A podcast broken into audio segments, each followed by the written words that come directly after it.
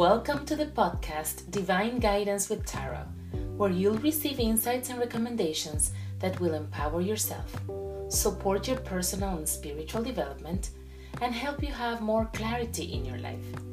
Join me in this wonderful adventure of spiritual connection and self-discovery. I am your host, Laura Tio.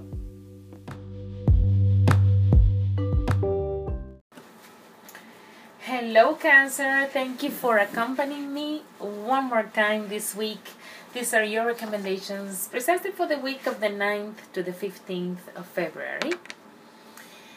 And I am really surprised, or well, not so surprised, but I am I'm curious because you got the exact same cards as Gemini, except for one card. And I shuffle very well in between, and anyways, you got these cards, which is nice.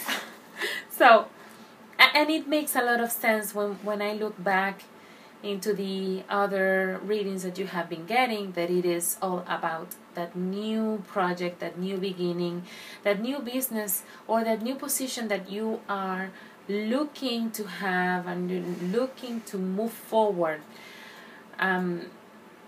In your life, you're receiving a card that tells you to take action.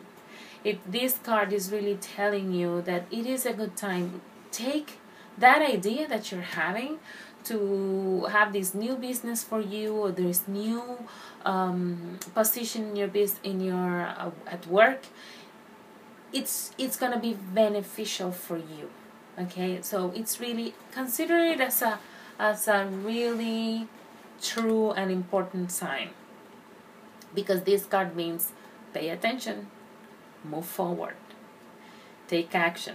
All right, so you're also getting a card of appreciating, or it's as a reminder of where all the things we have around us that are there for us, that we have created, because sometimes we also, we're focused so much into where we want to be that we forget to pay attention on the path.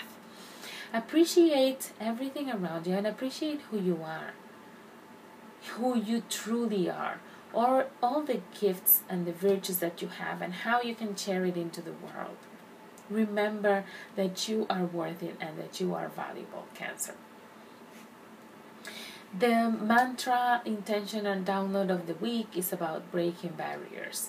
And it says the following: I am expanding beyond limitations into joy and freedom. Doesn't it make sense?